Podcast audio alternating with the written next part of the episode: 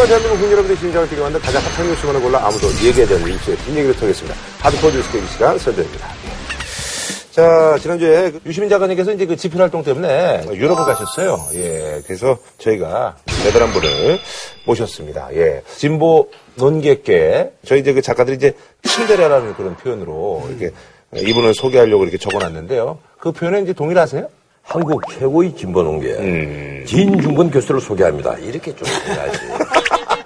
아니, 무슨 쇼예요. 무슨 여기. 진중의 교수를 소개합니다. 진중의 교수를 소개합니다. 아 잘했어. 어 잘했어. 바로 그거야. 변호사님, 변호사님도 앞으로 제가 그런 걸 소개하는 거 원하세요? 기본- 전원측 변호사님입니다. 전원측 변호사님입니다. 이걸 원하세요? 여기서. 그럼 내가 아 우리 김구나. 됐습니다. 예. 예. 아, 어제도 뭐 이렇게 시간 내주셔서 너무 고맙습니다. 예. 그러나 근데 이제 두 분은 원래 좀 이렇게 토론 프로에서 자주 이렇게 모시려고 하는 그런 분이시죠? 두 아주, 분을. 아주 오래됐죠. 예. 같이 뵌지 몇 년 됐죠, 그래도? 한, 토론에서 본 지. 한 4년 된 것 같아. 그렇죠. 4, 5년? 4, 5년. 토론을 많이 마지막에 하셨죠? 이 예. JTBC. JTBC 동행. 동행. 어. 그걸 우리가 짜장면 먹어가면서 어, 아니, 근데 저기 토론 파트너로서 뭐두 분은 어떻게 보세요, 서로를? 대단한 지식을 갖추고 있고 아, 예. 자기끼를 나보다 더 많이 되어 있는 분. 음. 아, 그렇게 뭐 의례적인 거 말고 뭐 약간. 영혼이 없어, 영혼이. 내가 좀 심한 말을 하도록 기대를 합니까? 아니, 그게 아니라 이제 조금. 이 나보다 젊고 나보다 건강하고 나보다 영철하고 됐어요? 아, 어떻게 보세요, 우리 저. 예, 전 변호사님은 제가 이제 보수 논객들 중에서 예. 제일 좋아하는데, 아하. 왜냐하면 이 보수 논객들이 상당 부분 뒤가 뭔가 이렇게 끈적끈적해요, 하여튼. 아? 자기 얘기를 한다라기보다도 뭔가 이렇게 미션을 갖고 나왔다는 느낌이 많이 들거든요. 근데 음. 전 변호사님은 그냥 자기 생각 말씀하시잖아요. 아하. 그냥 가리지 않고. 아, 사실은 사실 우리가 한 10분만 얘기하면 서로 싸우거든요. 지난번에 그 녹화할 때도 화나가지고 가셨어. 내가 달려가서 잡았다고. 그럼에도 불구하고. 그 PD가 잡았지 그들은 안 잡았지 그들은 나도 어, 뛰어나갔어요. 담배 피우자 그랬지 어, 아, 그러셨어요? 어떤 문제 때문에? 그? 정도인데 아니 그러니까 뭐 북한 문제라든지 아. 뭐 이런 문제 원칙적인 문제 원칙적인 문제가 아니고 그렇죠. 거의 그 주사파와 비슷한 주장을 하길래 그러니까 이렇게 몰아붙이는 거예요. 이렇게 몰아붙이는 거예요. 이런 걸 싸움이 나는 거죠. 알겠죠? 예. 주사파 김정은의 사주를 받은 듯한 발을 그립하기에 어제가 근데 이제 두 분이 그 사석에서도 굉장히 뭐 자주 뵈는 그런 뭐 친한 사이. 동네에 살아요. 아, 그러세요? 그래가지고 참 재밌는 게제 예. 고양이가 굉장히 희귀하다는 그 산책량이거든요. 산책을 해요. 예. 그 새벽 2시에 개 산책을 시키시거든요. 아, 그러세요? 길에서 만나요. 나는 그 이상하게 새벽 2시경에 나가는데 이 이상한 아저씨가 꼭 새벽 2시에 나와요. 그것도 요런 고양이 준비해가지고 아, 그러세요? 나는 개 아빠지만 고양이 아빠예요. 아, 그러시구나. 그 저기 반려동물 취향이 있잖아요. 네네네. 보통 이제 우익들은 개를 좋아하고 음. 그 좌파들은 고양이를 좋아한다고. 왜냐면 개는 이제 좀 위아래, 그 위계질서가 예, 있잖아요. 예, 예. 고양이는 위아래 없잖아요. 네네네. 아마 이제 그것 때문인지 몰라도. 근데 그뭔 헛소리냐, 오늘 아주 딱 만난 거예요. 그때, 그때 그 농담이 딱 생각이 나더라고요. 어, 아, 어쨌거나 근데 뭐 두 분이 오늘 또 이렇게 또 화기애애한데 이런 경우를 토론 관계가 아닌가라는 경우를 하기 애매하다. 음. 저거 오늘 그 주제를 보니까 그 뒤에 또 북한 문제가 있더라고요. 예. 그래가지고 또 긴장하고 있습니다. 자, 일단 그럼 뭐, 처음부터 좀 시작을 해보도록 하죠. 예. 아, 여야 상당의 이제 원내 사령탑이 이제 다들 이제 결정이 됐습니다. 그래서 정진석, 박지원, 우상호 이렇게 이제 결정이 됐는데, 이때 국회 원 구성 협상이라는 어떻게 보면 이제 이분들의 가장 큰 농사가 이제 기다리고 있는데요. 그래서 이번에 준비한 주제는요. 슬픔을 묻어놓고 다 함께 차차차, 다 함께 차차차. 예, 차기 국회 원 구성 앞둔 3당입니다. 만족하세요? 정말 아, 이 예. 내가 본부장 취임하고 나서 석 달 만에 아, 이 노래 개인적으로 좋아하시는구나. 바뀌는 것 같아. 이렇게 차 차 차 이렇게 이 액센트도 좀 주고. 예, 예. 원구성이라는 걸 뭐 좀 쉽게 좀 뭐 설명을 좀 해주실까요? 예. 원구성은 네. 문자 그대로 국회의원 300명을 뭉쳐놓고 회의를 못 하잖아요. 쉽게 얘기하면 이제 반배정한 국회의장도 거죠? 있어야 되고 예. 부의장도 있어야 되고 그리고 상임위원장도 전부 다 임명을 해야 되거든요. 그리고 그 자체를 원구성이라고 표현을 해요. 네. 이게 또 저 의원들의 이해관계가 많이 달려 있고 상임위마다 또 그 현안들이 많이 달려 있어가지고요. 인기 상임위에는 뭐 30명 씩 몰리고 아하. 저쪽은 대여섯 명.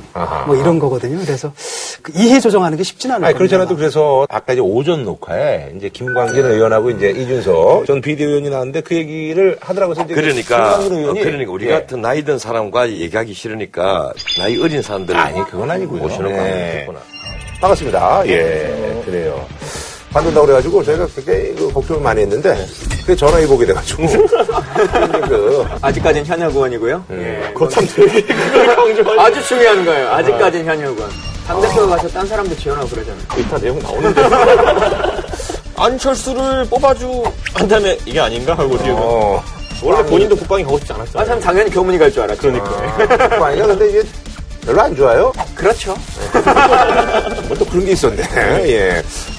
이 국방의 초선 의원 밀어넣는다는 것은 그 김광진 의원 하는 얘기고 더 정치적으로 크게 되려면 사실은 그 국방위를 한번 거쳐야 되거든요. 유승민 의원도 예, 뭐 그런 이 안보가 있네. 얼마나 중요한 문제예요. 이러니까 건물들이 많이 가는데 국방위와 네. 외무위에 네네네. 어쨌거나 근데 이제 문제가 되는 것은 이제 법적으로 이제 정해진 기한을 한 번도 맞춘 적이 없다는. 일단은 위원회가 18개가 있잖아요. 네네네. 그 여당에서 몇개 갖고 네. 야당에서 몇 개를 갖느냐. 네. 그걸 일단 조정을 해야 예. 돼요. 이번엔 또 당이 또세 개가 예. 예. 그래서 일단 그걸 확정해야 되고 네. 또 하나는 뭐냐 그 안에 이제 상임위 음. 중에서도 역시 이제 법사위 상원이라고 할 수 있거든요. 지난번에 뭐냐- 이상민 어, 예, 의원이 예, 했었죠. 예. 예, 예, 예. 그 앞에는 박영선 의원이 있다. 예, 제가 볼 때는 새누리당에서는 그러니까 국회의장 너희들 줄 테니까 법사위만 달라. 아마 이렇게 얘기할 것 같고 더민주에서는 원래 법사는 야당 건데 니들 여당 아니냐? 우리가 둘 다 갖겠다. 이렇게 얘기할 거고. 예, 국민의당에서 이제 보겠죠. 이렇게 보면서 우리 몇개줄 거야. 보면서 이제 캐스팅 버튼 행사할. 그렇지. 아니 근데 그러면요 이번에 또 3당이고 또 각자 포부도 크고 또 한쪽은 또 이제 반전을 해보려고 그럴 수도 있겠고 그러니까 더 이게 또 치열해질 수도 있겠네요. 지금 당장 상임위를 네. 두 개를 늘리자 그러잖아요. 네네네. 교육, 문화, 관광, 체육위에 네 개가 붙어 있으니까 이것도 나누고 환경노동위가 붙어 있으니까 이것도 나누자. 그 나누면 왜 나누겠어요? 밖으로 늘리는 거예요. 음. 국민의당 입장에서는 그 비율이 2.5거든요. 잘한 반올림하면 3까지도 되는 거고 네네네. 이제 그걸 우상호 씨가 아는 거죠 더불어민주당에서 어허. 줄 테니까 우리 좀 협력 좀 하자 아하. 사인을 준 건데 예. 박주원 원내대표가 딱 받아가지고 늘린 김에 하나 더 늘리자 냈달라 대신 더 의정 깊게 아하. 이거란 말이죠. 뭐 박지원 의원이 산전 수전 공정위를 왜냐하면 이분이 대단한 분인 게 딱 이래놓고서 뭐라고 자락을 깔아놨냐면요. 이게 욕먹잖아. 두성 들리자라고 욕 먹잖아. 그러니까 뭐라냐면 국방위 정보위, 그 다음에 뭐 무슨 위 무슨 위 이렇게 해가지고 여섯 개를 갖다 둘둘씩 해서 셋을 묶어서 세 개를 없애자라는 거예요. 아하. 그러면은 마이너스 1이 되잖아. 예. 근데 이 얘기를 왜 했느냐 하면은 가락 짜락 깔아놓은 거지. 실제로 이렇게 안 될 거거든. 그러니까 이렇게 던져놓고서 욕구이 막 나오니까 내가 내 얘기는 그게 아니라 오히려 줄이자는 얘기였다. 싹. 빠지면서 하여튼 점수 아주 8단이죠. 저도 그렇게 생각을 했는데 그러니까 두 개를 늘리자고 얘기를 했는데 이제 그 전에 이제 그 단서를 달아놓은 게 그렇죠. 슬쩍 달아놓고. 근데 실제로 얘기되는 여섯 개 건. 뽑아가지고 세 개를 줄이자. 아. 뭐 그런데 상임위원장을 무조건 2년만 하고 음. 물러나야 됩니다. 왜 그런지 알아요? 다른 사람들이 또 이제 또배 분 차원에서 뭐. 상임 위원장이 예. 받는 직책 비용. 그러니까 그게 좀 예, 그게. 홍준표 경남도 지사가 직책 비용을 받아서 내 집에 생활비로 썼다. 이랬는데 검찰이 이 횡행죄로 수사를 안 했어요.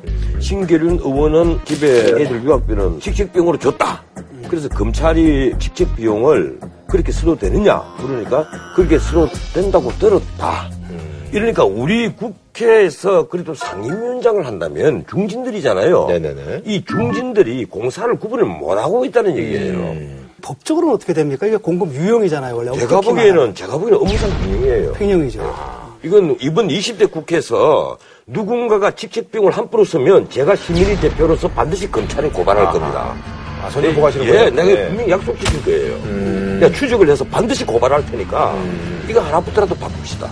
근데 저기 제대로 쓰고 안 쓰고 그러고 어떻게 아시려고? 직책 수당을 만약에 쓰면 영수증을 첨부를 하고 증빙서를 붙여가지고 국회 사무처에다 보고를 해야죠. 그렇지 않습니까? 근데 법적으로 예. 구속력이 없잖아요. 그러니까 규정을 바꿔야죠. 이 국회법도 바꾸고 필요하면 바꿔야죠. 근데 그 규정 바꿀 사람들이 그분들이잖아요. 안 바꾸겠죠. 하지만 제가 보기로는 업무상 횡령은 된다고 봅니다. 예, 그래서 전부 다 추적해서 전부 다 고발을 해야 돼요. 그 상위원장 임기가 이제 4년에서 2년 바뀐 이유도 이제 서로 이제 그 나눠 먹게 하는 거죠. 아, 상임위를 네, 배분해서 임기 그대로 계속 밀고 가는 이런 제도가 옳은 것인지 가령 미국 같으면 회기 중에도 어떤 특별한 문제가 생기잖아요. 그래서 특별한 위원회가 생깁니다. 그 상임위에 똑같은 대우를 받아요. 아. 거의 그 사안이 해결될 때까지 그래로 갑니다. 그리고 거기도 대변인이 만들어져 가거든요. 그래서 문자 그대로 어떤 어젠다에 대해서 충실하게 토론을 하고 이 국민들의 의견을 수렴을 하고 또 전문가의 의견을 또 수렴을 하는데 우리는 상임위에 쉽게 말하면 끝발순으로 결정이 돼버리잖아요. 과연 그 상임위의 어젠다를 충분히 이해할 만한 전문가들이 배치가 되느냐는 문제가 있어요. 이 교육 전문가가 엉뚱한 데 가 있고 참 난센스 같은 게 많아요. 그한 가지 첨부 드리고 싶은 건 이게 사실은 이제 네네. 밥그릇 싸움만은 아니거든요. 그러니까 음. 실제로 그 작년부터 그 상임위 이거 너무 크다 나눠야 된다 이런 이제 필요성들도 실제로는 있습니다. 네네네. 음. 그러니까 사실 정치인들이 오로지 밥그릇 싸움만 하는 게 아니라 그런 필요성이 있고 그 필요성을 이용해가지고 밥그릇 싸움을 하는 거죠. 예, 예. 오상호 원내대표가 조홍천 당선인이죠. 그리고 또 이제 김병기 이분도 이제 국정원에 계셨던 분인데 예. 이런 분들이 이제 그 권력 내부의 속성을 잘 아니까 뭐 이제 어떻게 좀 활용하겠다는 그런 뉘앙스로 얘기를 했다가 그런 뉘앙스가 아니에요. 네. 말은 굉장히 직설적으로 했습니다. 음. 제일 처음에 한 말은 김병기 국정원 인사처장이나 조홍천 청와대 공직기강 비서관이 권력 내부 속성과 잘못된 국정 방식을 낱낱이 한다.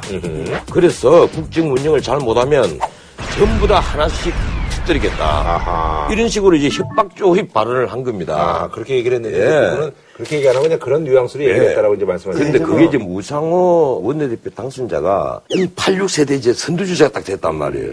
그래서 50대 기술원에 아, 나도 선두가 될 수 있구나. 이래서 좀 붕뜬 거예요. 선명야당성을 보이기 위한 발언이 아니었겠느냐. 저는 이제 이분이 좀 쓸데없는 발언을 했다고 생각을 하거든요. 이그 일반적인 경우에. 시각이죠. 예. 예. 왜냐하면은 조홍천 씨가 역할을 한다면은 그 대선 국면이거든요. 그렇겠죠. 왜냐하면 이제 그때 뭐 NLL 사건도 있고 뭐 이랬잖아요. 막 김무성 대표가 선거 때 유세할 때. 그 녹취록인가를 갖다가 줄줄이 읽었잖아요. 네네네, 지난 대선에. 근데 원래 그 읽어서는 안 되는 비밀 문서였는데 어떤 뭐 경로를 거쳤는지 들어가가지고 근데 본인은 뭐 아니라고 얘기를 하는데 무슨 빙의가 됐습니까 그럼? 음. 이게 뭐 뻔한 거잖아요. 그러니까 이런 체험을 해가지고 크게 당한 경험이 있기 때문에 음. 저쪽에서 반칙을 했을 때 대형 카드를 갖고 있다는 걸 보여주는 건데 아. 미리 이제 보여줬는데 재밌는 건 뭐냐면 그 보수 신문 두 군데에서 반응이 참 달라요. 음. 조선일보 같은 경우에는 어? 깔아, 아하. 깔아. 잘못했을 때 이게 까는 것도 왜냐하면. 유권자들이 알 권리가 있는 사실들이 분명히 있을 아하. 것이다. 그러니까 바- 지금 깔아 이렇게 얘기를 하고요. 그 동아일보 같은 경우에는 너 뭐 협박하는 거냐. 까면 안 된다라고 막 얘기를 하는데 제가 볼 때는 단수가 조선일보가 위인 것 같아. 음. 그래, 동아도 뭐 까면 안 된다라기보다도 그러니까 쉽게 말하면 뭐냐면 품격을 나무랬죠. 아니 칼이라는 게 이 칼집에 들어있을 때 위력이 있는 거거든요. 네네. 그러니까 조선일보 지금 까라는 거예요. 그리고 대선까지 못 가잖아. 그러니까 그런 거고요. 동화는 이 우상호 원내대표의 그 발언에 도덕성 자체를 물은 것이고, 과연 거대 야당의 원내대표로서 할 소리냐? 그 도덕성에 맞는 얘기냐, 이런 얘기고, 조선은 만약에 그런 문제가 있으면 까긴 까야 된다. 이런 얘기고, 그 우상호 의원이 아까도 얘기했지만, 그 86세대 지금 선두주자 자리를 이제 다투고 있고, 지금 50대 기술원이 더불어민주당에서부터 나오고 있잖아요. 네네네네. 그런데 우상호 의원이 느닷없이 그 북한을 비판하고 나섰단 말이에요. 어? 앞으로 더민주당은 북한에 대해서 할 말은 하겠다. 그래서 내가 이걸 보고 깜짝 놀랐어요. 아, 드디어 더불어민주당이 대안정당으로 가는 길을 찾았구나. 아하. 대북 문제에 있어서 똑같은 스탠스를 취하게 되면요. 이 새누리당이 더불어민주당에 대해서 얻을 반사적 이익이 줄어드는 거예요. 그래서 난 우상호 의원이 야, 86세대의 선두주자답게 어허. 오늘은 제대로 대응을 했구나. 그 상황이 좀 변한 것 같아요. 지금 북한이 옛날에 우리 김대중 대통령, 뭐 노무현 대통령 왔다 갔다 할 그때까지만 해도 핵을 개발한다 뭐 이러면서 그걸로 이제 평화 협정을 하자라는 카드를 썼다면 어느 순간에 북한이 그걸 포기한 것 같아요. 우리 확실하게 핵을 갖겠다. 아하. 이렇게 되니까 평화적인 문제 해결을 갖다 주- 주장할 여유가 없어지는 거죠. 이쪽에서도. 그러니까 사실상 남한 내에서 새 정당의 북한에 대한 태도가 아하. 그냥 거의 같아졌어요. 아하. 그렇잖아요. 어, 그렇게 되면 아까 말씀하신 게 이제 줄어들 수밖에 없다라는. 내가 늘 얘기하지 않습니까? 이, 이런 차이조차도 없어져 버리면 음. 세상이 정말 비슷해져요. 그러면 세 당이 다 합당을 하면 거대 여당이 되잖아요. 그 안에서 치고받고 해서 예? 차기주자 냈으면 당선이 확실하잖아요. 정권 재창선은 끊임없이 이어질 것이고 난 그렇게 생각합니다. 자, 어쨌든 뭐 얘기를 좀 바꿔서요. 김무성 의원이 요즘 이제 자맹을 예. 하고 있는데 그 사위 소식이 또 나왔습니다. 그러니까 그냥 이런 것들은 저는 그냥 이 사위가 뭐 이런 나쁜 짓을 하는데 본인이 관여한 게 아니라고 한다면은 그러니까 사위 하나 잘못 둘 수 있지. 이분 책임 아니잖아요, 사실. 근데, 근데 그런데 이제 어쨌든 이번에 저 포지션이 또 그렇고 이제 네. 관심을 많이 받다 보니까. 요번에 이제 총선 통해 가지고 새누리당의 유력한 주자들이 그냥 한꺼번에 다 날아갔어요. 근데 이번에 보니까 저기 오세훈 전 의원도 낙선했잖아요. 또 다시 올라갔더라고요, 살짝 또. 아, 살짝. 어. 그냥 대안이 없는 거예요. 어. 아니 그런데 오세훈 캠프에서는 박근혜 대통령이 대안 중에 하나로 생각한다는 걸 굉장히 싫어하는 모양이에요. 예, 나한테 항의를 합니다. 어. 우리는 전혀 그렇지 않은데 어허. 예, 그렇다면 더더욱 희망이 없는 거죠. 난 그렇게 봐요. 어, 아니, 예. 비대위도 말이죠. 이게 지금 비상대책위원회가 필요한 거 아니에요? 완전 참패를 했단 말이죠. 비대위가 필요한데 사실상 박근혜 대표 같은 경우 상당히 당시에 잘했어요. 음. 예컨대 이준석 씨 데려오고 누구 뭐 이상돈 씨 데려오고 해가지고 그걸 좌파들은 잘했다고 보는데 아니, 아니, 우리가 그 아니, 황당한 아니, 아니, 예. 예, 예. 어쨌든 그래가지고 당이 굉장히 변했다는 모습을 얻고 음. 그거 가지고 이제 집권하는데 성공까지 했단 말이죠. 박근혜 비대위원장 시절에 네네네. 이준석, 김종인, 이상돈을 듣고 갔잖아요. 네네네. 이래서 당의 이름을 바꾸고 색깔을 바꾸고 심지어 당의 그 이념에서 보수를 빼내자. 음. 그래서 51.6% 108만 표로 이겼잖아요. 나는 그래서 패배를 했다면 가장 패배의 원인을 제공한 사람이 김종인, 이상돈, 이준석입니다. 음, 저는 완전히 반대로. 그리고요, 이 새누리당의 당시에 비민주적인 모습은 다 보여줬단 말이에요. 비대위원장이 마음대로 비대위원을 임명을 했고, 마음대로 강령을 바꾸고, 당의 노선조차도 마음대로 바꿨단 말이에요. 그게 되게 민주정당이에요. 그러니까 그 비대위라는 건 비상대권을 주는 위원회거든요. 그러니까 거기서 뭐 민주적인 방식으로 그게 해가지고 아니고 당을 우리나라에 비대위가 너무. 많잖아요. 예. 예. 그리고 저는 오히려 거꾸로 보는 게 그때 정말 바꿨거든요. 왜냐하면 이 사람들이 이쪽에서 진보 진영에서 또는 개혁 진영에서 얘기할 의제를 선점을 해버렸어요. 그러니까 거기서부터 이게 전선이 혼란이 돼버리고 이쪽의 메시지가 좀 시석이 돼버린 거죠. 그 얘기는 뭐 이제 뭐 이미 지나간 얘기니까. 어, 김부겸 당선인 같은 경우는 요즘 이제 많이 좀 주목을 받고 있습니다. 예, 이분은 뭐 그렇게 얘기했죠. 뭐 이제 겨우 입학 허가 받았는데 뭐 4학년 문제 풀라는 거냐. 이분이 이제 대구에서 정말 몇번 계속 도전하고 도전하고 도전해가지고 돌파를 해냈잖아요. 네네네. 이것을 통해 가지고 이제 대권 주자로서의 자격을 획득했다고 봐요. 대중들이 보기에는요, 문재인 전 대표는 노무현의 직계, 이렇게 이해를 하는 거예요. 근데 김부겸을 어떻게 보겠습니까? 노무현의 아바타로 봅니다. 에? 뭐로? 아바타. 아바타. 예, 노무현 대통령도 낙선을 두려워하지 않고 계속 도전을 했잖아요. 예, 마찬가지로 자기 요, 이 수도권에 좋은 지역구 버리고 내려가서. 계속 도전을 하면서 지역 감정을 없애고 이제는 우리도 바뀔 때입니다. 한 얘기를 해서 드디어 성공을 했잖아요. 네네네. 그 압도적인 표차로 이 상대 당의 텃밭에서 나온 김문수라는 네네네. 이 대권 주자를 이겼단 말이에요. 그러면 대중이 보기에는요, 이 김부겸에 대한 호감도가 굉장히 높다는 아, 얘기예요. 상상 이상이라는 얘기예요? 그럼요. 어. 이 TK 대구에서는 단순히 우리 지역의 정치인이다 이런 얘기가 아니에요. 국가의 하나의 리더가 될 수 있는 인격을 갖췄다. 음. 이렇게 평가를 하더라고. 내가 만약 새누리당 사람이라면 두려워할 이 상대방 후보를 김부겸을 날 생각할 음. 겁니다. 음. 더 경쟁이 있다고 봐요. 예, 근데 아직은 때가 아니라고 보는 것 같아요. 왜냐하면은 이거 대선 후보가 되려면은 자기 조직도 있어야 되고 리더로서의 모습을 더 보여주는 측면도 있어야 되고 그러는데 지금 당장 바로 다가왔거든요. 그래서 제가 볼때 이번 한 텀 좀 쉬고 가자 음흠. 아, 이런 생각인 것 같아요. 아니면 김종인 대표가 또 재밌는 얘기 했잖아요. 노무현 대통령도 시작할 때는 1.5% 남짓했다. 그런데 끝내 후보가 되었고 대통령이. 당선되었다. 문재인 전 네. 대표 대신 이쪽은 좀 생각을 하고 예, 계시는 그걸 건가? 아니 지금 더불어민주당이 문자 그대로 문재인 당으로 보이고 외인을 넓히기가 어려우시면 아하. 이 정권 획득이 어려우신다. 아마 이 생각을 하는 것 같아요. 음. 그래서 문재인 대표와 대항할 수 있는 하나의 대항마를 한 명 아니면 두 명을 키워야 된다. 그 정도의 역할은 뭐 충분히 뭐 하실 수 있다라고 보시는 거죠, 그거는?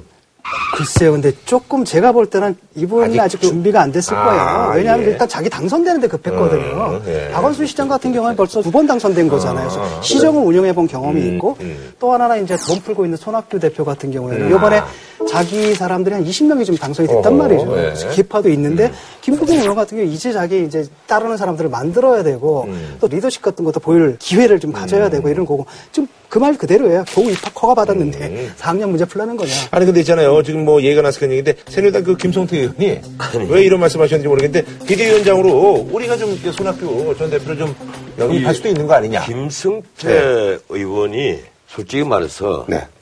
이 제 정신이 아닌 거죠. 정말 그 안민석 의원이 말한 대로 취했다. 예, 전날 밤 술을 뭐 과음을 했고 과음을 하셨다. 그리고 손학규 전 의원을 두고 이 정계 복귀 운운하는 분이 굉장히 많고 언론도 주목하잖아요. 네, 지금 뭐 그래서 뭐 예, 일본도 가시고 뭐 이러는데. 그 유시민 전 장관은 지난번에 그러니까요. 어, 아파트에서 안 살고 강제로 사는 이유가 복귀 때문에 예. 그런다 이렇게 표현을 했는데 진짜 은퇴한 사람 아파트 살고요. 돌아올 사람 폭을 살고. 그러니까 그게 가지고 대중들이 뭐 느끼기에는 어 진짜. 근데 네. 제가 볼수 때는 있거든요. 예. 이분이 약간 타이밍을 놓쳤어요. 아, 타이밍을. 놓쳤는데 더민주가 막 흔들릴 예. 때 있잖아요. 이때 어떤 역할을 했어야 되거든요. 근데 그걸 거부했단 말이죠. 그럼 더민주가 처참하게 망가졌어야 돼요. 음. 그럼 이렇게 슬쩍 꽃가마 타고 내려올 수가 있었는데 이 더민주가 그 원내 일당이 돼버렸단 말이에요. 음. 이러니까 참 애매모호한데 더민주 당내에서 이른바 이제 비노라고 그러더나 그러나요? 아니 비주류라고 하나요? 이쪽도 뭔가 이렇게 구심점이 좀 필요하잖아요. 그럴 때 그분이 어떤 역할을 해줄 수 있을지 않을까 아마 이런 기대도 있을 것 같고. 아직까지는 뭐 이렇게 큰 움직임은 뭐, 뭐 있을 것 근데 같지는 않더라고. 예. 움직이는 잦죠. 예. 어, 그러니까 그 방구가 잦아지면 그 그게 나온다고. 음, 제가 볼 때는 요즘 이렇게 움직임이 활발한 게 작년인가 딱 카메라 앞에 서가지고 언제 내려오실 겁니까? 그랬더니 아 강진의 산이 내가 지겹다고 하면 내려가야죠. 이렇게 딱 한 말씀 하시더라고요. 음. 그거 보면 이제 복귀할 의사는 있다는 얘기죠. 음. 알겠습니다. 자, 그럼 뭐 이쯤에서 마무리하고 한 줄로 평좀 부탁드리겠습니다. 이해하시죠? 개원 팬들을 존중하는 의미에서 이게 보니까 그 3학년, 4학년들이더라고요. 우상호 대표가 3학년이자 3선, 박지원 대표하고 정진석 대표가 4학년이고요. 네. 그래서 얘들아 3차 방정식 문제다. 시간 안에 풀어라. 옛날에 2차 방정식이었거든요. 지금 3차 방정식이란 말이죠. 야당이든 여당이든 제가 꼭 한 말씀 드리고 싶습니다. 네네. 길이 아니면 가지를 말. 음, 알겠습니다. 야, 참 이런 좋은 말 할 때는 예. 박수. 아유 개그맨을 또 박수를 예. 치는데 영혼 없는 박수라도 어, 근데. 저는 이게 항상 또 중심에 있는 사람이니까 제가 이걸 예, 뭐, 마음속으로 제가 어, 치겠습니다. 대충 치다가 북한에서 무슨 일이 생기는지 봤죠. 맞아요. 내하고 김정은이가 공통점이 하나 있어요. 뭐예요? 생일. 뭔지 알아요? 웃기기 불 같다는 거야. 조심해. 아, 좀 그런 걸 알게 되네. 근덩근덩 박수를 치다가 물개 박수를 치다가 자, 다음 소식은요. 불법 도박 혐의부터 이제 논란이 돼서 뭐 군납 비리 의혹도 있고 무슨 뭐 번에 먹었던 그런 것도 있고 해서 굉장히 이게 커질 것 같습니다. 그래서 이번에 준비한 주제 비리는 비리로 막는다 정운호 게이트 파문입니다. 저도 예전부터 이분을 좀 개인적으로 제가 제가 친한 형하고 친해요. 아. 예. 이분이 원래 그 명동에서 얼마 받았어요? 아니 면 받은 거 없어요. 이분이 옛날에 명동에서 바나나 장사 하셨던 분이에요. 명동에 있는 건물주가 야 그럼 너 밤에 우리 건물 앞에서 좀 화장품을 좀 팔아라. 이렇게 해가지고 거기서부터 이제 화장품을 하기 시작해가지고 이제 이렇게 이제 이것은 굉장히 입지전적인 인물인데 이게 굉장히 복잡하던데요. 세 번을 읽었는데 뭔 얘기인지 모르겠다. 복잡하더라고요. 내가 와. 그래서 일단 사건 개요부터 예. 아주 간략하게 편집을 거의 안 하도록 그러니까 원래는 이제 불법 도박이죠. 예, 2014년 7월 달에 경찰의 처음으로 도박죄로 조사를 받아서 무혐의 의견 송치가 돼요. 무혐의 그때 무혐의입니다. 예, 그래서 예. 검찰이 11월 달에 무혐의 처분을 했습니다. 네네. 근데 이듬해 2015년 2월 달에 다시 내가 무혐의입니다. 그러면 자료를 또 갖다 줘요. 그 자기가 검찰에. 내가 몰랐다고 예, 그러나 보네. 정모가. 그래서 같은 사건을 검찰이 또 음. 무혐의로 또 처분을 하는 이상한 행동을 검찰이 했어요. 근데 이제 그거는 이제 정은호가 이제 실수를 해서 그렇게 된 거니까. 예. 그런데 거기에 이제 검찰장 출신의 희연모 변호사가 개입이 됩니다. 그리고 나서 8개월이 지나서 100억 원대 불법 도박 사건이 밝혀져요. 마카오에 있는 우리나라 조폭 애들, 뭐 운동선수, 야구선수도 걸려들었잖아요. 이런 조폭을 조사를 하다 보니까 이 정문호라는 이름이 탁 튀어나온 거예요. 조폭이 딜을 했다는 얘기가 있더라고요. 예, 그래서 네. 101억이라는 금액이 나온 거예요. 그 네네네. 100억대 도박을 한 거예요. 그걸 수사를 했을 때 검찰이 그 돈이 어디서 나왔겠어요? 회사 돈이란 말이에요. 그러면 횡령도 조사를 해야 되잖아요. 횡령 조사는 싹 덮어버리고 조사를 아는 채 도박죄로만 기소를 합니다. 그럼 대부분 도박죄가 다 집행유예로 저 초범은 다 석방이 되거든요. 그런데 1심 이 단독 판사가 판결문에 네네. 사실 범죄 사실과 상관없는 횡령 정황을 적어놓고 7년을 선고를 해요. 지금 아, 1년을 일심. 선고를 아, 해버린다고. 네. 이래 당연히 항소를 하잖아요. 어. 그때부터 이제 난리가 난 거예요. 어. 그때 이제 예. 변호사가 바뀐 거죠. 예. 예. 그 이제 항소심에서 또 보석 신청을 합니다. 검찰이 아주 예외적으로 적의 처리를 하는 것이 상당하다. 시간을 보석해줘도 된다. 거의 이런 건 안 해줘요. 아하. 안 해주는데 검찰이 그런 의견을 보내준단 말이에요. 그러니까 변호사로서는 일, 일 거 아니에요. 그걸 봤으니까 어. 이제 보석이 된다고 봤겠죠.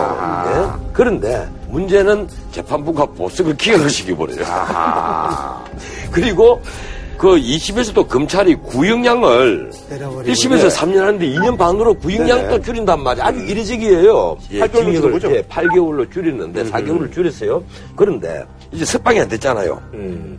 최유정 변호사, 부장판사 출신이에요. 돈을 50억 원을 줬는데 30억 원은 성공사리금 돌려받았어요. 근데 20억 이것도 성공을 조건으로 다 준 거 다 돌려다오. 이러니까 변호사 이제 착수금이다. 예, 어. 최유정 변호사가 직비실로 갔어요. 서울구치소에. 가서 그거 갖고 다투는데 팔을 붙잡고 문을 그 유리문으로 다 대가 있거든. 자꾸 비틀고 이래가지고 여기에 3주 진단이 난 거예요. 그런데 그 고소장을 최유정 변호사의 남편이라고 칭하는 동거남 이모 씨가 이 또 다른 브로커입니다. 이 사람이 강남 경찰서에 제출한 거예요, 직접. 이분은 또 재밌습니다. 이 사기나 조세 포탈 등으로 전력이 있는 데다가 위조 요건으로 중국 미란까지 했다가 강제 송환 당한, 당한 사람이에요. 그런데 이분이 이숨 투자 자문이라는데 송모 씨가 구속이 되니까 최 변호사에게 인규를 시킵니다. 그리고 27억 원을 수임료로 받도록 해줘요. 이게 30억 원은 줬고 나머지 20억에 대해 성격 논쟁이잖아요. 네, 성격 논쟁이죠. 이게 쉽게 말하면 근데 그 사람이 생각할 때는 이 50억 전체가 성공 보석금이다. 예, 그렇죠. 예. 근데 원래는 이게 법으로 금지되어 있는 거죠 지금. 그래서 그러는 거죠. 아니 지금? 그 대법원에서 이제 판결이 났죠. 예. 경찰 사건의 성공 보수는 무효다. 그러니까. 예, 무효다 이런데 정문의 얘기는 그예요. 최유정 변호사가 하는 것은 하나 써준 것밖에 없는데 무슨 소리냐? 무슨 놈의 착수금이 있고 뭐 그러냐? 그게 아니다. 50억 전체 성공 보살 이런 얘기예요. 아니 근데 그 애초에 둘이서 짜고 이게 법적으로 문제가 될 수 있으니까 20억은 우리 착수금이라고 부르자. 사실 성, 성공 보수금인데 예. 이렇게 그거는- 얘기한 그거는 거예요. 우리 추정이고 아 추정이고. 이 최 변호사 얘기로는 얘를 변호사에 썼다는 얘기예요 이미. 30억은 돌려준 거죠. 사실. 언론이 추적을 해보니까 그 돈을 받은 사람은 그 모 법무법인에 있는 변호사가 5천만 원밖에 없어요. 그럼 19억 5천만 원은 행불이다 이거예요. 지금 계약서도 없어요. 그 어디에 이 금액을 이렇게 해서 사건 선임했습니다. 신고도 안 해서. 문제는 그겁니다. 최유정 변호사가 현직 판검사 로비 명목으로 돈을 받았다면 이건 변호사법 위반이에요. 그리고 보석이나 이 집행유예가 뭐 본인이 판사가 아니니까 변호사잖아요. 네네. 그런데도 이거 무조건 된다고 만약에 속였다면 뭐가 사기- 믿는 게 있었다라면 될 가능성이 있어요. 아하. 그런데 내가 지금 변호사를 몇십 년을 하는데 도대체 형사 사건에 어떻게 하면 몇십억씩 받을 수 있느냐. 이거 뭐하는 짓이냐, 이게. 대부분 착수금이, 어, 피의자가 큰 부자라 하더라도 2, 3억이고 이렇지. 뭐 20억 착수금에 성공보수 30억 하는 얘기는 우리 서초동 법조계에서요. 들어본 적이 없어요. 그거 다 로비 돈이죠 뭐. 근데 이 감옥에 얼마나 있기 싫으면 그 보석으로 나오려고 돈을 50억씩 쓴단 말이에요. 그 돈이 피땀 흘려서 정직하게 번 돈 같으면 그래 쓰겠어요? 이 사건이 여기에 연관돼가지고 이제 아까 말씀드린 대로 희연모 변호사가 등장하잖아요. 이 사람이 검사장 출신이란 말이에요. 아까 말한 두 번의 그 무혐의 사건 네네네. 여기에 이분이 연관이 된 거예요. 그래서 기자들이 당신은 얼마 받았냐 물으니까 1억 5천만 원 이렇거든. 그럼 최유정 변호사에게 돈을 50억을 준 사람이 이 사람이 두 번이나 무혐의 반대기 1억 5천만 원밖에 안 줬겠느냐. 여기가 더 이제 어떻게 보면 흔히 얘기하는 그 예. 덩어리가 더 클 수도 있겠네요. 그렇죠. 그렇죠. 예. 아니 그러니까 이 사건이 이 변호사가 얻어맞았다라고 그래가지고 그냥 자기 스스로 지금 그 공개한 네. 거잖아요. 그- 자기가 그, 이유가 뭘까요? 그 자기가 동기가. 공개했다기보다는 어. 자기와 남편이라는 분이 고소장을 서들고 나타난 거예요. 자충수인가요? 예, 그럼? 뭐 자충. 그러니까. 그래서 거꾸로 역풍을 맞을 만 하니까 2탄, 3탄이 나옵니다. 그 정문역에서 들었다는 로비스트들 이름이 줄줄이 쏟아져 나오는 거예요. 그 중에 한 명이 이모 씨가 또 등장을 해요. 그래서 이게 복잡해지죠. 이게 이제 얼마 아, 그, 머리 아파. 예. 최 변호사가 폭로를 하기로는 또 다른 브로커인 이모 씨가 이 사람이 건설업자죠? 예, 이, 네. 분이 이제 임모 부장 판사를 그 만난 거예요. 음. 배당이 골로 딱 된 걸 어떻게 알고 그래서 일식집에서 밥을 먹고 그리고 유흥주점에 갔다. 네. 그런데 임모 부장은 기자들에게 말하기를 나 음. 가지 않았다. 그리고 이튿날 내가 출근해서 아 이것 때문에 나를 만났구나 해서 음. 내가 배당된 사실을 알고 내가 킬비를 해버렸다. 이분은 그래도 그나마 예. 좀 양심적인 이 분이네. 사건 맞지 않겠다. 나는 정말 훌륭하게 봐요. 어지간한 근데 이 사람 사람은 관뒀던데? 사표냈잖아요. 무슨 날 건데. 그래 이제 자기가 구설수에 오르니까 누가 이제 나를 신뢰하겠느냐. 이래서 사표를 냈고 지금 법원에서는 그걸 보류를 하고 있어요. 아, 그래서 보류를 하는 예, 거구나. 보류를 하고 있는데 아니 근데 이제 그 판사 말고 또 다른 판사는 뭐 딸을 뭐 미인대 뭐 예, 청탁하고 뭐 그게 이렇게 그게 이 수도권의 모 부장 판사인데 내추럴 뭡니까 리퍼블릭 리퍼블릭, 예. 이거 화장품 회사잖아요. 네네네. 그 미인대회 뭐 연관이 돼서 후원을 하더라고요. 스폰하죠, 예. 스폰을 하니까 자연스럽게 이제 그쪽에 좀 힘을 좀 쏟아주면 그 되지 않겠냐. 실제로 그 미인대회 나, 나가서 입상을 했어요. 음, 그래서 신세 한번 거기 이제 진술하는군요. 임직원들이 대거 동원이 됐다고 기자들은 보도를 하는데 아니 지금 저기 보니까 지금 그 군납 관련해서 아니 글쎄 이제 그 뒤에 법적으로 그 이모 씨거든요. 네네. 이분이 이제 서울 메트로에 매장 입점을 로비를 해주고 후원을 받았다 네네. 이 얘기인데 그 이게 좀 사건이 좀 폭발력이 좀 있을까요? 빨리 있는 게 아니라 그 뒤에 또 하나 마지막으로는 짧게 아, 또 하나. 있어요? 또, 또 다른 브로커 한모 씨가 등장을 아, 합니다. 그 정말. 이 이제 정문호 씨와 위탁 계약을 체결해 가지고 이 정운호 씨가 수천만 원을 줘요. 아 변호사님 땀 나셨네. 좀 땀좀 이- 닦으세요. 아유 이- 뭐 이렇게냐? 감사합니다. 지금까지 삐질빼질 하다가 내가 오늘 삐질빼질. 예. 이 롯데 면세점에 네 네. 새 매장을 얻거나 이 좋은 자리에 앉도록 해주면 매출의 3%를 주겠다. 음. 실제 한 씨가 받아 먹었어요. 음. 한 2년 동안. 그리고 국방부에 로비하는 적이 또 나옵니다. 아하. 이 내추럴 리퍼블릭 가- 가지고. 예, 그 누굴 찾아갔는가 하면 전에 그 방위사업 청장, 이거 좀 납품하자. 이러니까 음. 이, 이 청장이 당시에 그 국군 복지단에 박모 대령을 불러서 이 어떻게 납품하는지 절차를 음. 알려 드려라. 이게 도대체 로비의 끝이 어딥니까? 왜 우리는 시스템에 따라서 못 움직이죠? 최유정 변호사가 폭로를 한 거에 PC, YC, PC 1, 3을 거론을 했단 말이에요. 그럼 녹음이 어디 돼 갔는가 하면 보이스피엔에 녹음이 돼 갔는데 이번에 압수수색을 해서 검찰이 딱 찾으려고 보니까 보이스피엔은 이미 이 모 씨가 감춰버리고 없는 거예요. 어때요? 그러니까 이 사람이 한 게 그냥 블로핑하는 거 있잖아요. 내가 얘도 알고 뭐 얘도 알고 이건지 아니면 정말로 뭐가 있을 것 같은지. 내가 보기에 청와대를 거론하고 그 만약 전직 차관을 거론했다면 그걸 아마 이용한 흔적이 있어야 되거든요. 예. 아직까지 그건 없는 거예요. 음. 그러니까 그건 블리핑이 맞아요. 이 호가 호의한단 말이에요. 내가 뭐 예컨대 김보라 좀 음. 음. 딴데 가서 아 나 김보라 잘 아는데 내 복면가왕 나가게 해줄게. 나도 술 한잔 사줘. 음. 그래서 향을 제공받는단 말이에요. 그럼 나는 뭐예요? 이 사기지 아니야. 복면가왕을 김보라 절대 내줄 수 있는 위치에 있는 사람이 아니거든. 판결서 누구하거든. 근데 모르지. 근데 정 대표가 그러면 그 최 변호사한테 뭐하러 그 블로핑을 해요? 이유가 뭐야? 얘기를 했겠죠. 니뭐그 50원에 주고 하지만 내가 다른데 이렇게 힘줄 다 했는데 어, 왜내 니한테 그걸 했겠어. 그 이미 녹음을 했을 때 사이가 비틀어졌을 때 아니에요. 네, 너 다칠 수 있다. 예, 이래서 정문호 사건이 보면 우리 사회의 치부를 전부 다 낱낱이 전부 다, 다, 다 드러낸 사건이에요. 그러니까 제가 볼 때는 검찰도 헷갈릴 것 같아. 이게 수사할 게 몇 개야 지금 도대체. 그래서 서로 막 연결돼가지고 이게 인터넷이야 지금 보면. 아 니 근데 이분이 이제 그 8개월 이제 다 살아가지고 이제 좀 있으면 이제 만기 출소되는데 예. 다시 들어가야죠. 뭐. 출소되면 당장 1심 판결문에 단독 판사가 이 횡령 정황을 기재를 했단 말이에요. 검찰이 그냥 넘어가기 힘들 거예요. 이런 거 만약에 이제 검찰이 그냥 넘어가게 되면은 바로 이제 국회에서 특검 얘기 나오겠죠. 예. 아 요거를 우리가 한번 좀 지켜봐야 될 것 같고 예.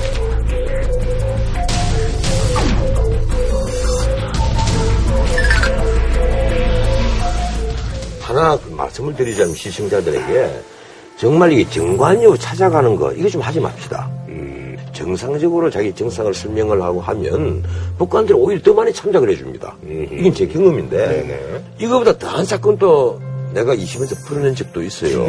대신 그 변호사 지금 영업하고 계세요. 아니, 아니, 난, 아니, 내가 지금 보니 영업이네. 변호사를 전혀 안 해. 전혀 안 하니까 내가 얘기를 한단 말이에요. 마무리를 좀 할까요, 그럼? 예. 남의 것을 탐하지 마라. 그것이 너희를 자유롭게 하리라. 어, 저는 뭐 형사 사건에 50억 걸려 있다는 얘기를 처음 듣거든요. 이런 거 미국에나 있는 줄 알았어요. 그래서 네가 O.J. 심슨이냐. 미국에서는 한꺼번에 왕창 받는 걸 rainmaker라고 그럽니다. 비가 쏟아진단 말이에요. 아, 그 영화로도 한번 예. 아유, 너무 예, 시적이다. 뭐 징벌 배상 이런 걸 음. 받아갖고 생각도 안 하게 막 변호사가 몇백억을 벌 수가 있거든요. 또 rainmaker라고. 네네. 자, 우리 이제 뭐 해외 소식을 좀 전달해 드릴까 하는데, 뭐 이제 클린턴, 트럼프는 이제 뭐 결정이 됐네. 그래서 네, 이제 뭐, 결정됐죠. 어, 공화당 같은 경우는 이미 이제 사퇴를 했죠. 그나마 남아있던. 예. 무엇보다도 지금까지 트럼프를 반대하던 공화당의 중진들, 이 프리버스 전국위 의장, 릭 페리 텍사스 전 지사, 보비 진달, 루이지애나 전 지사, 경쟁자로 출발했던 유명한 그 벤 카슨 있잖아요. 네네, 의사. 이분부터 크리스티 같은 경쟁자들도 전부 다 지지 선언을 했어요. 저기 뭐 맥케인 그 부통령인가 이분도 그 저, 지지 선언했더라고요. 예. 그래서 충격 받았는데, 그러니까 뭐 부시 가문 같은 경우는 이제 반대를 했지 않습니까? 근데 사실 이런 일이 벌어질 거라고 누가 예상을 했겠어요. 아니, 난 예상했어요. 아, 좀이 예상. 뭐라면 한국에서 트럼프가 돼야만 나이도 기회가 있으니까. 트럼프, 트럼프가 얼마나 나하고 비슷한데. 본인이 대통령 되신다고 말씀하세요. 아니, 이 사람 나처럼 돈 많지. 나 돈 많아. 내 지갑 속에 돈 많거든. 어? 그리고 나처럼 적절하게 단두대 소리도 자주 하지. 저는 우리나라 언론 있잖아요. 나 이번에 상당히 문제 있다고 보는데, 미국의 뉴욕 타임즈라든지 그 이런 주류 신문 있잖아요. 주류 신문의 기사만 보고 너무 우리나라 언론이 트럼프를 폄하한 것 아니냐. 그냥 계속 막말이라고만 표현을 하고 막말을 저렇게 많이 뱉고 미국에 그렇게 지탄을 받는다면 어떻게 1위를 하겠어요. 지금 백인 주류 사회, 그것도 중산층 이하, 서민 쪽에 있는 사람들은 트럼프에 대한 너무나 열렬한 지지를 한단 그러니까요. 말이에요. 쉽게 말하면 2차 대전 이전에 미국이 왜 고립주의였잖아요. 음, 네네 네. 간섭안하고 전쟁에도 유럽 니들끼리 해라. 그다음 이제 세계 경찰이 됐는데 그 역할 포기하고 그냥 우리 그냥 우리끼리 살자. 왜냐하면 우리가 그 짓 하다가 예산 다 쓰느라고 우리가 가난해진 거 아니냐. 네네네. 이런 이제 백인층들의 불만들, 백인 남성들의 불만이고 그 이분들이 마지막으로 가진 게 그거거든. 내가 백인이며 남성이다라는 거. 그 자존심이 빠져 뭐 히스패닉 들어오고 뭐 저 무슬림 들어오고 이러면서 이 애들이 같은 시민이래. 음. 근데 요거를 갖다 이제 건드리는 거거든요. 가령 백인 중산층 이하가 가장 화나는 게 뭔가 하면 자기들 일자리가 사라지는 거예요. 네네. 그 일자리를 가장 빨리 빼앗는 사람이 누군가 하면 히스패닉 히스패닉. 계통이란 말이에요. 예. 근데 그 불법 이민자가 유달리 많아요. 음. 이러니까 트럼프가 멕시코에 뭐 멕시코에 장을 예. 국경을 국경선에 벽을 쌓아버리겠다 이러니까 환호를 하죠. 최소한 그벽 쌓는 거에 그게 옳고 나쁨을 떠나서 아 우리 일자리를 찾아주려고 애를 쓰는구나. 아, 근데 말이죠. 지금 이제 여론조사 보니까 뭐, 클린턴이 뭐, 그래도 이제 여태까지 계속 앞서왔는데, 뭐, 어떤 조사에서는 지금 뭐, 한2% 이제 뒤지는 걸로. 아닌 것 같아요. 그 2% 뒤지는 조사는 응답률이 뭐 굉장히 낮고 아하. 유선 그 예. 자동응답 음, 전화였고요. CNN에서 한 조사는 한13% 차이가 나는 어쨌거나 이제. 조금씩 이제 치고 올라오는 건 사실이잖아요. 네. 지금 전체적인 걸 보면 우리 김구라 씨 말이 맞는 게 트럼프가 반대가 계속 줄어들고 찬성이 계속 회복이 돼요. 드디어 심지어 이제 샌더스가 힐러리 밀려버리니까 샌더스를 밀었던 저소득층 그룹까지 아하. 온단 말이에요. 이 늘어나고 있고 그걸 이제 힐러리 쪽에서 가장 걱정을 많이 해요. 백인 그 사회가 갖고 있는 불만을 다른 방식으로 표출하는 거예요. 그러니까 샌더스만 해도 그러니까 그 자본주의 체제 내에서 또는 미국의 가치 내에서 상- 합리적으로 그 얘기를 해주는데 사실 그렇잖아요. 사람들이라는 게 뭐 이렇게 복잡하게 이론적으로 설명하면은 복잡해. 근데 저놈들이 일- 일자리 뺏었잖아. 없사. 이러면은 이해하기 쉽거든요. 근데 이게 사실 선동 정치란 말이죠. 네. 보호무역제로 다시 돌아간다 해서 우리 일자리가 생기느냐. 그것도 아니거든. 왜냐하면 이미 세계가 다 복잡하게 이렇게 돼 있고 거기서 수많은 일자리들이 있는데 그러니까 사실은 이거는 굉장히 이렇게 단세포적인 그러니까 사람들 감정 자극해가지고 이렇게 선동을 하는 거거든요. 근데 이런 정치라는 거 우리 이미 유럽에서는 경험했어요. 그러니까 그냥 히틀러란 말이지. 미국 사회가 그렇게 건강할 수 있었던 건 온갖 인종들이 모여가지고 용광로처럼 녹여서 수많은 그렇잖아요. 똑똑한 애들 다 미국 가잖아. 이런 건데 백인들만 달랑 남겨놓으면 미국이 뭐가 되겠냐라는 거죠. 아니 근데 어, 똑똑한 애들 전부 다 미국 안 가요. 나처럼 한국에만 있는 사람이 있어요. 지금 문제는 뭐냐면 이게 심상치가 않거든요. 그러니까 어떤 그 공화당 사람이 일본 잡지에다 쓴 걸 보니까 트럼프가 대통령 될 확률이 25%다. 근데 그거는 사실 이번에 대선 후보 될 확률 그거보다 더 낮았잖아요. 근데 됐잖아. 대통령이 될 수도 있거든요. 또 요- 오늘 신문 보니까 오바마가 그 반 트럼프 캠페인 하겠다는 거예요. 백악관에서도 굉장히 심상치 않게 여긴다는 거죠. 문제는 북핵에 대한 트럼프의 태도예요. 음. 그걸 가령 해구산을 보장을 못 해주겠다. 뭐 해구산이라는 게 같이 동일한 보복에 그렇죠. 불과하지만 최소한 북핵을 견제할 수 있는 수단은 되는 것인데 그러면 우리가 정말 그 핵 개발로 몰릴 것이냐. 음, 방법이 없으면 우리가 핵 개발할 수밖에 없단 말이에요. 그래서 앞으로 우리나라의 운명이 이 미국의 이번 대선에 따라서 상당히 많이 바뀔 수 있다. 음, 아니 그러잖아 사실 이제 뭐 북한 소식 간단하게 좀 짚고 이제 넘어가야 될 것 같은데 36년 만에 그래서 이제 뭐 김정은이 이제 안경도 쓰고 뭐 양복도 입고 이래가지고 이제 뭐 안경 예. 쓰고 양복 입으면 철듭니까? 예, 아니 그래서 이제 헤어스타일이 마음에 안 들어. 그래서 어쨌든- 김일성 그거 그냥 흉내내는 거거든요. 이거 50년대, 60년대. 어쨌든 이제 이번에 당 최고 수위에 이제 추대가 됐죠 이제 경애하는 김정은 동지를 조선노동당 위원장으로 높이 추대할 것을 본 대회에 정중히 제의합니다. 반갑습니다. 반갑습니다. 어쨌든 이번에 이제 37만 만에 그 이제 노동당 대회를 통해서 이제 대내적으로 이제 정통성 인정을 받았다. 예, 그 정도 의미. 오늘 BBC. 기자 예. 구금해갖고 강제 추방이죠. 추방. 그러니까요. 봐요. 예. 이러니까 이 친구들은 외국에서 자기 자신을 어떻게 볼까도 신경을 안 쓰는 거예요. 네. 기자를 170명입니까? 애초 관람도 못하게 하고. 한 200m 떨어진 데서 어. 예, 보도를 하라고 했다고 하는데.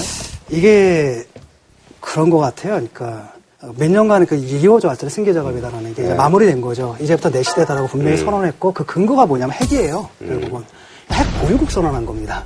그다음에 그 비핵화라는 것은 지금 떠드는 게 뭐냐면 그 핵 보유국들이 하는 그 얘기 있잖아요. 왜 우리 언젠가 비핵화하자. 어? 핵 개수를 줄이자. 그러니까 그 뭐냐면 우리 핵 보유국으로 인정해달라. 그다음에 핵 보유국끼리 모여가지고 그뭐핵 감축 회담을 하자.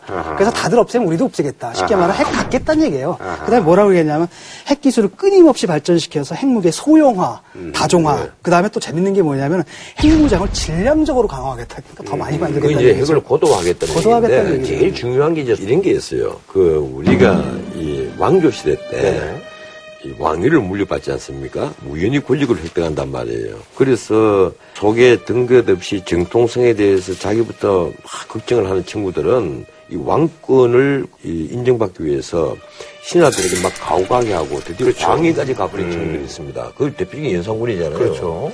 예. 그런데 이 김정은이 같은 존재는 그보다 좀 더 할 거예요. 자기도 알 거란 말이에요. 이 세습이 과연 전 세계에서 얼마나 네, 우선권인지는 주름거리라고.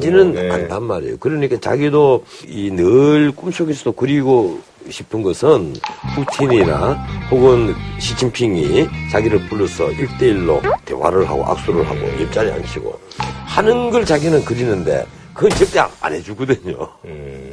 이러니까 지금 마지막 지금 놀이를 한 버린 걸로 봐요. 그런데 원래 이러면 끝이 멀지 않았습니다. 아, 정리가 좀 됐으면 좋겠네요. 앞으로 5년 안에 통일됩니다. 내가 예언할게요. 아, 5년 안에 7년 안에 근데 이게 다음 대통령 임기 안에 통일됩니다. 이게 그 사이에 달라진 거예요, 지금. 그 전에까지만 해도 나 뭐 우리 핵 개발 할래 위협하면서 평화협정 체결하자 이랬거든요. 미국과의 그런 협정 자체를 포기한 것 같아요. 또 한다 하더라도 기본적으로 핵보유국 있죠. 핵보유국 지위 위에서 그 다음에 얘기를 하자. 그러니까 이 한 단계 더 나간 거죠. 그러니까 상황이 굉장히 힘들어진 겁니다. 이 지금 제가 보기로는 미국에서는 뭐 그게 어, 뭐 가령요. 뭐 그런 미국이 요구하는 거 것은. 예. 비핵화에 대해서 조금만 진전이 있으면 뭐든지 협상하겠다는 거 아니에요. 그런데 김정은이가 왜 그걸 못하는가 하면 자기 자신이 지금까지 핵과 강압 통치로서 지도력을 인정받았는데 조금만 거기서 틈이 생기면 자기는 언제든지, 언제든지 무너질 수 있다. 이런 두려움이 휩싸여 있단 말이에요. 그래서 내가 앞으로 한 7년 안에는 끝납니다. 얘가 망은 되기 전에 끝나요. 걱정하지 마십시오. 아마 김구라가 환갑되기 전에 평양에 가서 유은지 배 띄워놓고 소주 한 잔 마실 거예요. 냉면이나 먹 좀 먹어서. 저는 소주 좀 먹어요. 불가능하다고 보는데. 소주는 되고 가능할 거예요. 예. 왜냐하면은 중국이 북한의 붕괴를 원하지 않기 때문에 어떤 식으로든 북한이 붕괴하는 걸 뭐 막을 겁니다. 음. 자, 뭐 마무리로 뭐 한 말씀씩. 어, 예. 정은아, 좋은 게 좋은 거다. 또 트럼프에게도 한마디 하겠습니다. 트럼프야, 트럼프는 내가 새로 사놓을게.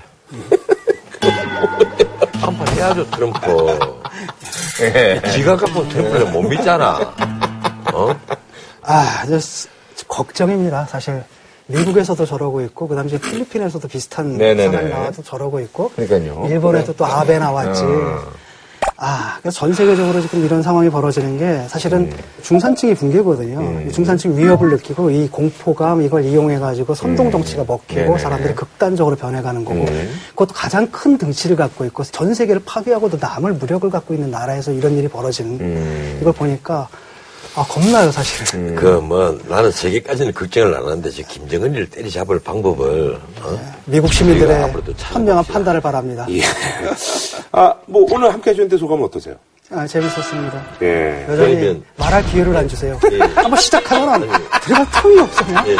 딱 하다 그럼 네. 나는, 근데 오늘 저기 정은호 사건 때문에 예. 오늘은 우리 발음 숫자에 따라서 출연료를 나누기로 그렇게 얘기가 되어 있습니다. 진짜 단어를 헤아려가지고 세 사람 말이요? 돈을 다 모아서 무슨 말인지 알겠지? 예, 좋습니다. 내가 편집된 다음에요. 그거는 아니지. 예.